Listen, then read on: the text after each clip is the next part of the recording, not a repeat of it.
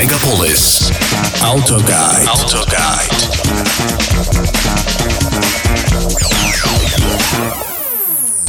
У меня всегда было трепетное отношение к этой марке. Наверное, потому что мой первый автомобиль иностранного производства был именно с этим шильдиком на капоте.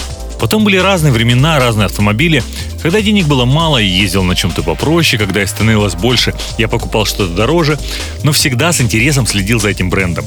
Да что там, как я уже обращал внимание в прошлых обзорах, многие люди могут сильно любить один бренд и также сильно терпеть не могут другой, но когда речь заходит о машинах этой марки, страсть утихает и эмоции так или иначе всегда в положительной зоне.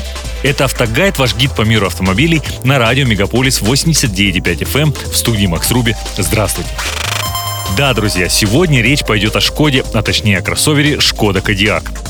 Прошлой зимой я уже тестировал дизельный Кодиак, тогда машина мне очень понравилась, но как я не устаю повторяться, я недолюбливаю дизельные автомобили, особенно с маленькими рядными моторами. Хотя потому что они жутко тарахтят.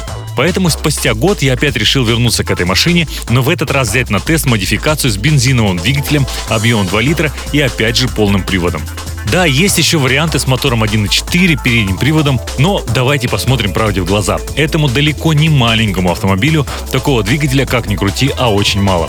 Возможно, в городской поток он будет и неплохо вписываться и даже как-то передвигаться в нем. Но на трассе, особенно если это не европейские автобаны с разделенным движением и несколькими полосами в разных направлениях, а наши забитые фурами узкие федеральные трассы, как минимум обгон будет проблематичен.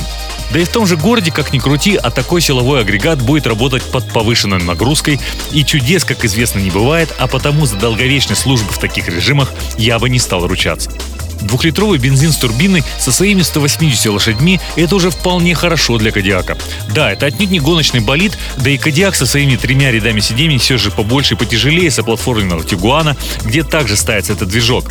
Но машина вполне себе резво разгоняется и обгоняет, что позволяет чувствовать уверенность себя и свою семью, которая едет вместе с вами, ведь Кадиак позиционируется именно как семейный автомобиль порадовал бензиновый Кодиак и своим расходом. Даже при весьма агрессивной городской езде автомобиль редко потреблял более 15 литров на сотню. А если не воображать себя гонщиком и не пытаться уйти с светофора с педалью в пол, то в смешанном цикле цифра варьировалась от 9,5 до 11 литров, что всего на пару литров больше, чем у дизельной модификации. Но эти пару литров я считаю достойной оплатой за отсутствие тарахтения и рывков на малых скоростях, присущие машинам на солярке.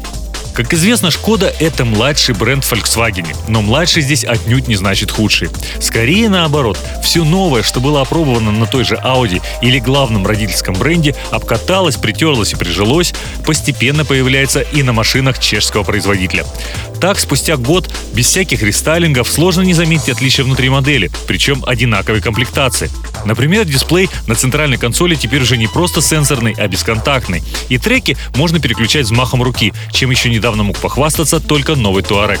При этом, видимо, как и прежде, для того, чтобы Шкода откровенно не конкурировала со старшими собратьями, многих уже привычных опций по-прежнему нет. Нет проекции на лобовое стекло, приборка тоже аналоговая, хотя в спортивной версии да-да есть и такая. Она все же уже цифровая. А в остальном здесь и адаптивный круиз, и светодиодные фары с автоматическим включением переключением света, и самостоятельная парковка автомобиля. Да что там, многие элементы интерьера и управления уже без изменений просто перекочевали из других моделей Volkswagen.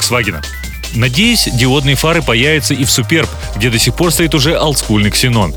И Шкода, как всегда, окружает заботой. В комплекте с машиной и зонтики в дверях, набор сеток для багажника и даже фонарик. А в спинках передних кресел держатели для планшетов и раскладные столики, как в самолете.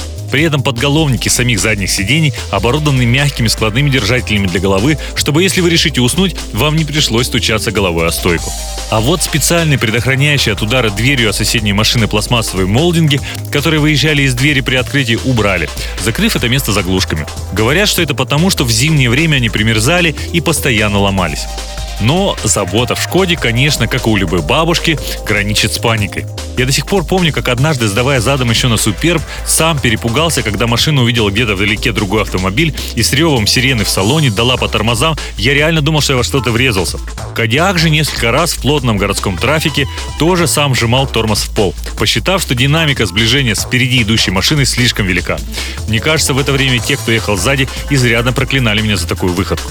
Но и цена, конечно, тоже подросла. Автомобиль в комплектации Style плюс 19 диски, панорамной крыши и прочие удобные просто современные опции перевалил за 2,5 миллиона.